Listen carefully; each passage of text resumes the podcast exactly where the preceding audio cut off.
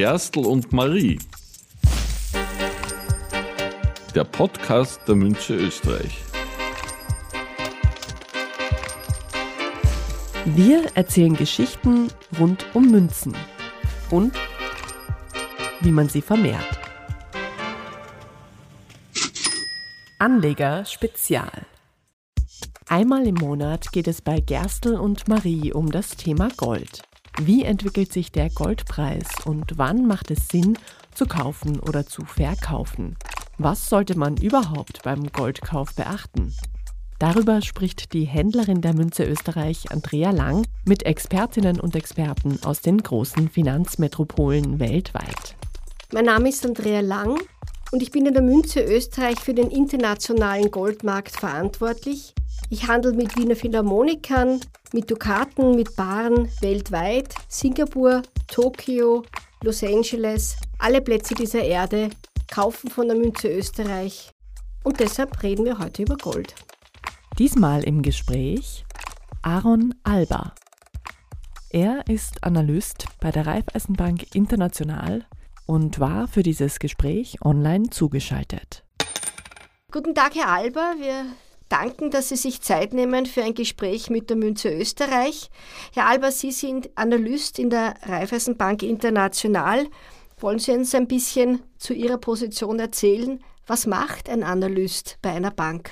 Ja, schönen guten Morgen von meiner Seite. Mein Name ist Aaron Alba. Ich bin Analyst bei Raiffeisenbank International, bei Raiffeisen Research. Ich bin seit 2007 im Team der Aktienmarktanalyse, die neben den Aktienmärkten und Indizes natürlich auch Prognosen für Einzeltitel schätzt und erstellt. Und darüber hinaus werden bei uns im Team auch noch äh, äh, Rohstoffe gecovert. Das sind insbesondere der Ölpreis, aber auch hier zu nennen der Goldpreis, für den ich verantwortlich zeichne. Und entsprechend der aktuellen Entwicklungen und auch der vergangenen ist das durchaus ein spannendes Betätigungsfeld, äh, das äh, durchaus auch interessant ist zu beobachten, wenn es turbulente Marktphasen gibt wie aktuell.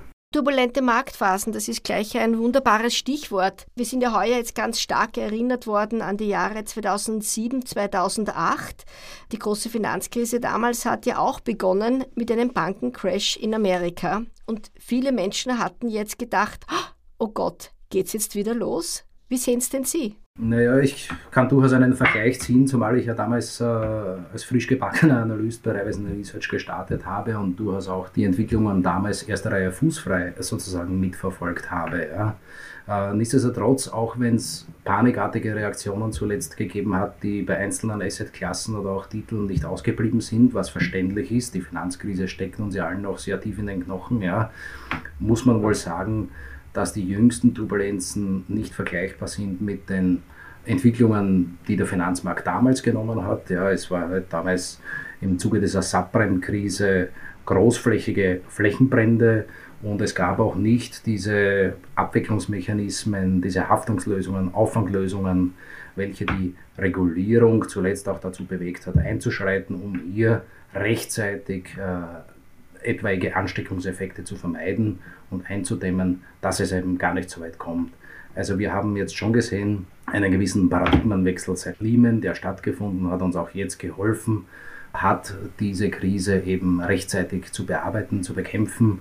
Und man muss auch dazu sagen, dass natürlich die gescheiterten Institute, ausgehend von den USA, ein recht spezielles, spezifisches Geschäftsmodell hatten, das eben anfällig ist bei gewissen Entwicklungen wie gestiegenen Marktzinsen oder Abzug von Liquidität durch Kunden und damit verbunden auch einen gewissen Vertrauensverlust ausgelöst hatten bei anderen Instituten, hier zu nennen ein Mitbewerber aus der Schweiz, der letzten Endes dann übernommen worden ist. Aber im Großen und Ganzen kann man festhalten, dass es den Aufsichtsbehörden recht gut gelungen ist, diese Panik zu unterbinden und das Vertrauen in die Märkte und in die Institutionen und Banken wiederherzustellen. Und seither ist ja doch eine gewisse Beruhigung eingetreten.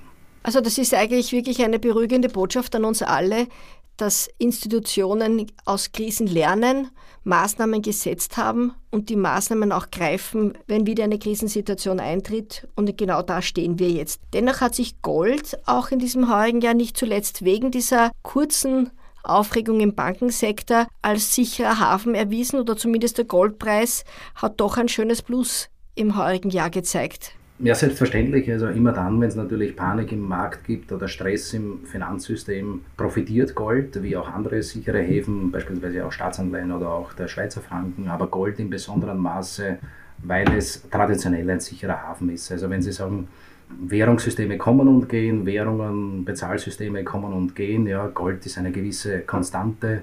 Äh, zu Zeiten des Hammurabi konnten Sie mit einer Unze Gold sich wahrscheinlich einen Anzug kaufen, ja, was heute noch immer möglich ist. Also Gold steht doch für gewisse bleibende Werte, die halt dauerhaften Bestand haben. Und immer dann, wenn es natürlich Stress im System gibt, greifen die Leute verstärkt zu Münzen und Barren, was auch verständlich ist. Und auch diese Outperformance erklärt. Also Gold hat ja seit Beginn dieser Turbulenzen Ende Februar, Anfang März von 1800 auf über 2000 aufgeholt an Wert und das ist eine deutliche Outperformance.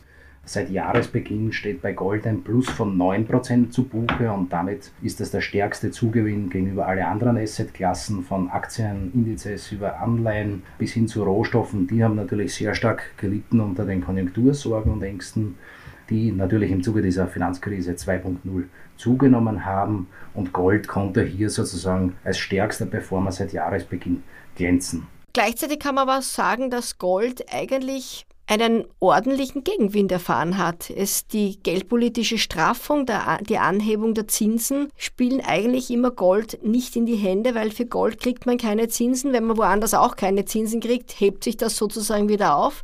Im heutigen Jahr war das doch deutlich anders oder in den letzten Monaten schon, also auch im letzten Quartal des Jahres 2022. Wie sehen Sie denn den Ausblick auf die Zinspolitik und deren Auswirkungen auf den Goldpreis oder auf die Sinnhaftigkeit, weiterhin Gold zu investiert zu bleiben? Na, die Frage ist natürlich berechtigt und zwischenzeitlich hat es ja auch äh, Entwicklungen genommen, dass man gesagt hat, äh, in puncto Geldpolitik werden die Notenbanken noch mehr nachlegen müssen. Das war im Februar so der Fall. Da sind die Märkte eher auf die hockische, also auf die faltenhafte Seite gefallen und es wurde gepreist noch weitere 100, 150 Basispunkte Zinsanstiege. Das wurde jetzt eben im Zuge der Finanzmarktturbulenzen mit den Banken heute ausgepreist. Jetzt ist es so, dass die Notenbanken hier die FED zumindest in den USA kurz vor dem Höhepunkt der Leitzinsanhebungen stehen und bei der EZB, die naturgemäß etwas hinten nachhinkt, hier ist noch äh, ein Stück weit an Zinserhebungen zu erwarten, sofern es keine massiven Turbulenzen im Bankensektor gibt.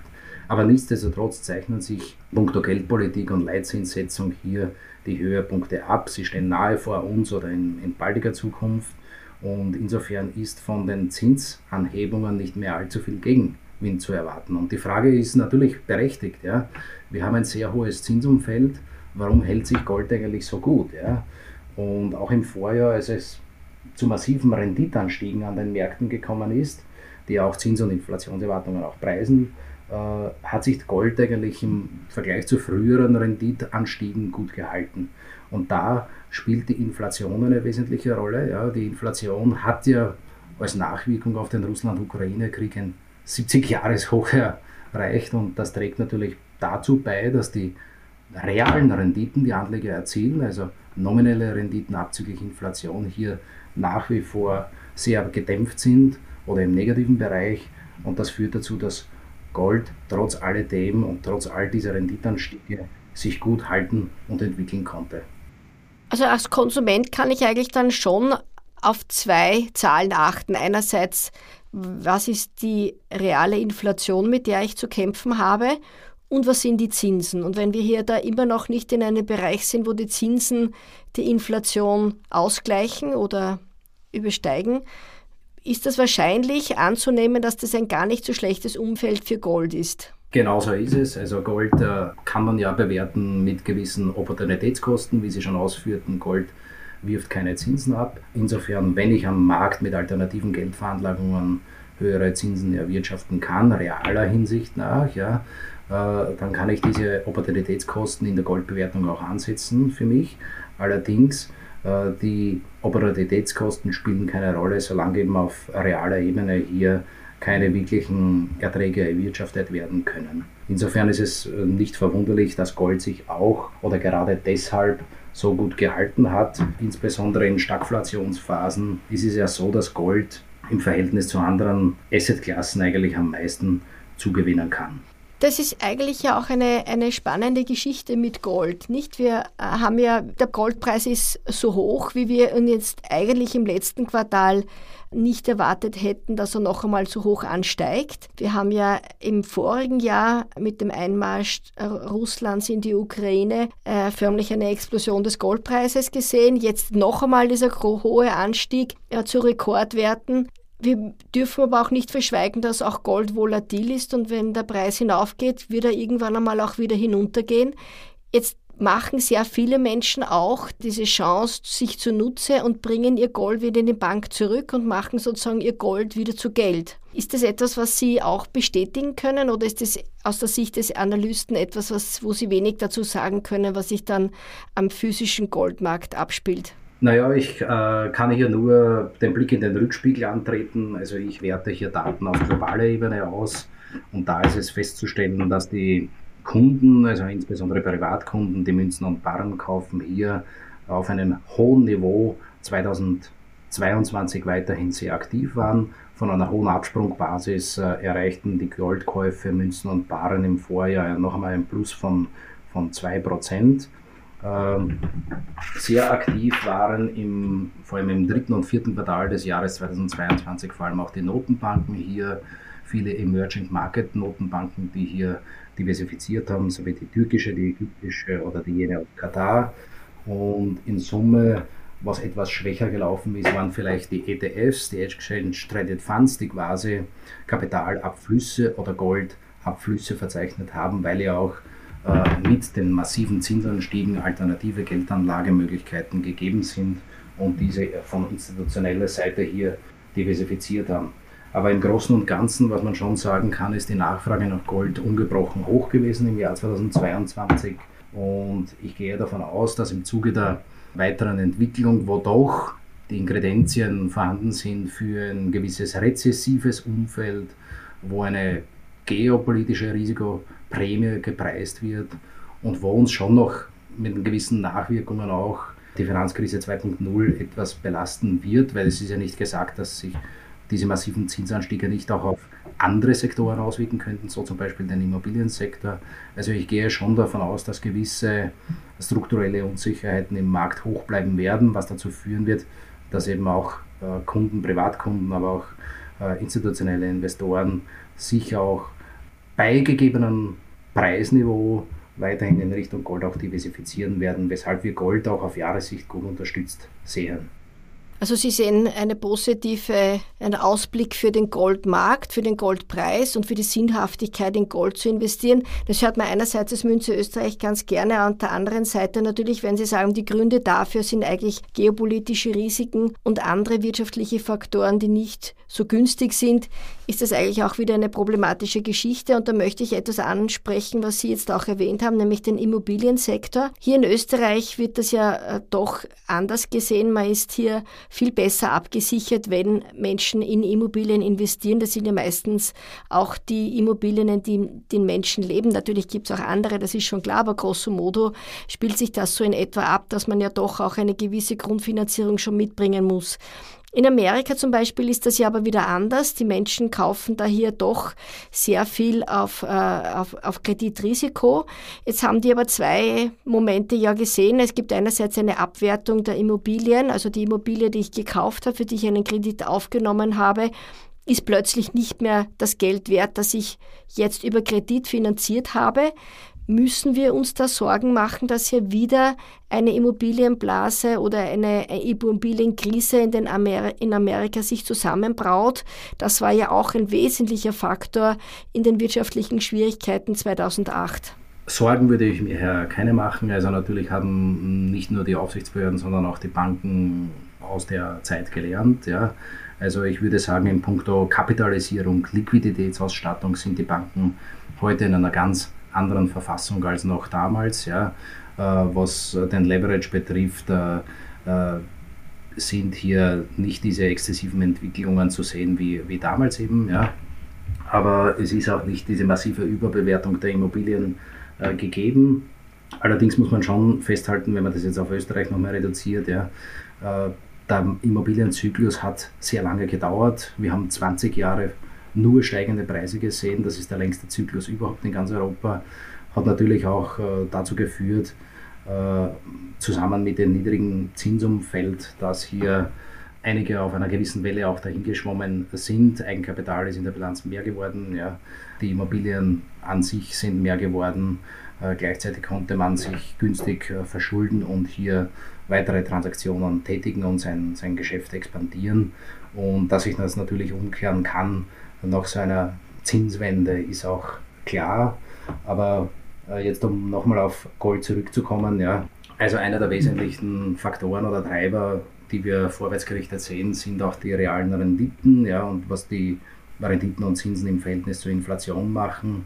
Hier kann man sagen, gut, der Höhepunkt der Inflation liegt wohl hinter uns. Die Inflation wird nachlassen, insbesondere die Gesamtinflation. Die Kerninflation allerdings erweist sich als relativ hartnäckig und wird uns noch eine gewisse Zeit begleiten, also mindestens bis ins Jahr 2025 hinein wird es dauern, bis eben die Zielraten hier von FED und EZB von 2% der Kerninflation erreicht werden. Was sagt uns das für Gold? Naja, es werden uns Inflationssorgen schon noch eine gewisse Zeit begleiten. Übermäßig oder überstrapazieren werden die Notenbanken die Leitzinsanhebungen auch nicht können. Insofern ist zu erwarten, dass die Inflation zwar nachlassen wird, aber trotzdem die realen Renditen nach wie vor unter Druck sind und das ist auch ein wesentlicher Treiber äh, für eine weiterhin optimistische Sicht auf Gold, die wir haben. Mhm. Also Sie haben die Notenbanken angesprochen, das ist ja ohnehin keine einfache Aufgabe, jetzt äh, geldpolitische Maßnahmen zu setzen, schon seit vielen Jahren. Aber Ziel ist natürlich gewesen, hier äh, eine Negativspirale zu durchbrechen und, und auch zu den Markt, die Märkte zu stabilisieren. Die Notenbanken kaufen ja auch ein oder stabilisieren ihre eigenen Investments mit Gold. In den letzten Jahren haben wir gesehen, dass hier sehr starke Zukäufe von den Notenbanken gewesen sind im Bereich Gold. Das ist richtig. Also die, die Notenbanken haben mit dem Jahr 2022 das 13. Jahr in Folge ihre Bestände aufgestockt. Im Vorjahr, wie schon erwähnt, waren vor allem das dritte und vierte Quartal sehr stark mit über 400 Tonnen weltweit. Also mit 445 Tonnen war das überhaupt der Rekord seit Beginn der Aufzeichnungen in den 50er Jahren. In Summe haben die Notenbanken 1136 Tonnen im Vorjahr an Gold erworben. Das ist eine Steigerung gegenüber 2021 um über 150 Prozent. Und das darf man nicht außer Acht lassen. Das ist natürlich auch ein wesentlicher Treiber für eine insgesamt gut unterstützte Goldpreisentwicklung im Vorjahr. Ja, weil natürlich die Nationalbanken kaufen ein bisschen mehr Gold ein als die Privatkäufer in Summe, nicht? Das ist irgendwie logisch. Also Ihr Ausblick für die für das Jahr 2023, und das ist ja eh schon ein, da schauen wir eh schon weit in die Zukunft, ist eigentlich doch äh, aufgrund der erwarteten Zinspolitik, aufgrund des leider sich nicht auflösenden geopolitischen Risikos, insbesondere in der kriegerischen Auseinandersetzung äh, Russland-Ukraine, äh, schaut es nicht so aus, als ob es da eine so rasche Beruhigung gibt, zu unser aller großen Bedauern. Und ähm, insofern ist sozusagen eigentlich ein Investment in Gold schon noch etwas, wo man nicht sagen kann, das ist jetzt ganz, ganz das Falsche. Also wenn ich als äh, Investor mich jetzt orientieren müsste, ist Gold sicherlich ein, ein Asset, äh, wo man sich äh, in diese Richtung auch diversifizieren kann. Ja. Also das haben ja auch vergangene Phasen mit stagflationären Entwicklungen gezeigt, wo es eben eine konjunkturelle Eintrübung gibt bei gleichzeitig sehr hoher Inflation, äh, wo Gold eben mit einem wenn man sich die Entwicklungen jetzt der letzten 50, 60 Jahre ansieht, mit einem Jahresplus von, von gut 30 Prozent im Schnitt geglänzt hat. So kann man das auch empirisch nachweisen, dass in genau solchen Phasen, wo es einerseits eine konjunkturelle Abschwächung gibt, andererseits eine nach wie vor sehr hohe oder zu hohe Inflation, Gold eine außerordentliche starke Entwicklung zu anderen äh, Assetklassen nimmt dann kann man schon festhalten, dass allein diese makroökonomischen Trends, die sich jetzt abzeichnen oder die wir sehen, hier eine gewisse Beimischung von Gold rechtfertigen. Und zusätzlich sind es natürlich auch äh, geopolitische Komponenten, die eine Rolle spielen, aber die eher so im Hintergrund äh, verlaufen. Also wenn es zu keiner Verschärfung des Russland-Ukraine-Kriegs kommt, was wir hoffentlich alle nicht erwarten. Wir erwarten uns natürlich alle einen baldigen Frieden, aber so klar muss man sein, also das ist nicht schnell zu erwarten und dementsprechend sind natürlich auch solche Krisenherde äh, dafür verantwortlich, dass es zu einer strukturellen Nachfrage nach Gold kommt. Und natürlich auch ist nicht auszuschließen, wie bereits erwähnt, dass im Zuge der massiven Zinsanstiege, die wir gesehen haben, auch sich andere Schwachstellen in anderen Wirtschaftsbereichen offenbaren, die sich möglicherweise erst in Zukunft manifestieren werden. Und das kann natürlich auch wieder einen gewissen Stress auslösen in den Märkten und wiederum Gold, so wie es zuletzt im März war, zu einer stärkeren Entwicklung verhelfen. Also in Summe sehen wir Gold auf, auf Jahressicht und darüber hinaus eigentlich ganz gut unterstützt und erwarten hier stetig weitere Preisanstiege. Ja, für jeden, der in den letzten Jahren schon Gold gekauft hat, auf jeden Fall kann man sich freuen, dass der eigene Goldbestand doch an Wert zugewonnen hat. Äh, wer jetzt noch investieren möchte, ist vielleicht auch gut beraten, kontinuierlich zu investieren, um die Preisschwankungen doch ein bisschen auszugleichen. Und auf der anderen Seite gibt es sicher auch viele, die sozusagen die hohe Liquidität von Gold nutzen und das jetzt auch wieder zu Geld machen und vielleicht auch gleich wieder neu investieren. Also es gibt ja viele Ansätze, die gewinnbringend genutzt werden können. Also Gold ist ja ein, ein Asset, was im Vergleich zu anderen Risky Assets negativ korreliert ist, also besonders in Krisenphasen, wenn andere Assetklassen halt abtauchen, erweist sich hier Gold als, als Outperformer, wo, den man beibischen kann. Und auf der anderen Seite haben wir es aber durchaus auch gesehen, dass Gold im Gleichklang oder Gleichmarsch fast schon mit anderen Risky Assets über Jahre hinweg durchaus auch zulegen kann, wie das beispielsweise in der letzten Dekade der Fall war. Ja, wunderbare Aussichten für Investoren im Bereich Gold, auf jeden Fall. Wir hoffen, dass sich die eine oder andere Krise dann doch nicht so dramatisch entwickeln wird oder dass sich die kleinen Herde, die dort oder da entstehen könnten, nicht entstehen und wir gut durch äh, dieses Jahr kommen und uns gut durchschiffen können. Wir bedanken uns auf jeden Fall bei Ihnen für diese Einsichten und äh, dass Sie mit uns Ihren Erfahrungsschatz geteilt haben, Ihren Ausblick geteilt haben. Da können wir alle miteinander viel lernen und sagen vielen Dank für das Gespräch und auf bald hoffentlich. Ich bedanke mich auch für das Gespräch und wünsche noch einen schönen Tag. Vielen Dank. Wiederhören. Das war das Anlegerspezial von Gerstl und Marie. Schön, dass Sie wieder dabei waren. In zwei Wochen geht es bei uns weiter. Dann richten wir den Blick wieder einmal ins Weltall und auf eine neue Sammlermünze mit Sonderform. Und es gibt ein Wiederhören mit zwei alten Bekannten aus der Münze Österreich. Wenn Sie diese Folge und auch keine weitere Folge von Gerstl und Marie mehr verpassen möchten, dann abonnieren Sie diesen Podcast. Und wenn Ihnen gefällt, was Sie hören, hinterlassen Sie uns doch einen netten Kommentar oder eine gute Bewertung auf Ihrer Podcast-App. Und natürlich freuen wir uns auch, wenn Sie diesen Podcast mit anderen Interessierten teilen. Vielen Dank, Baba und auf Wiederhören. Gerstl und Marie der Podcast der Münche Österreich.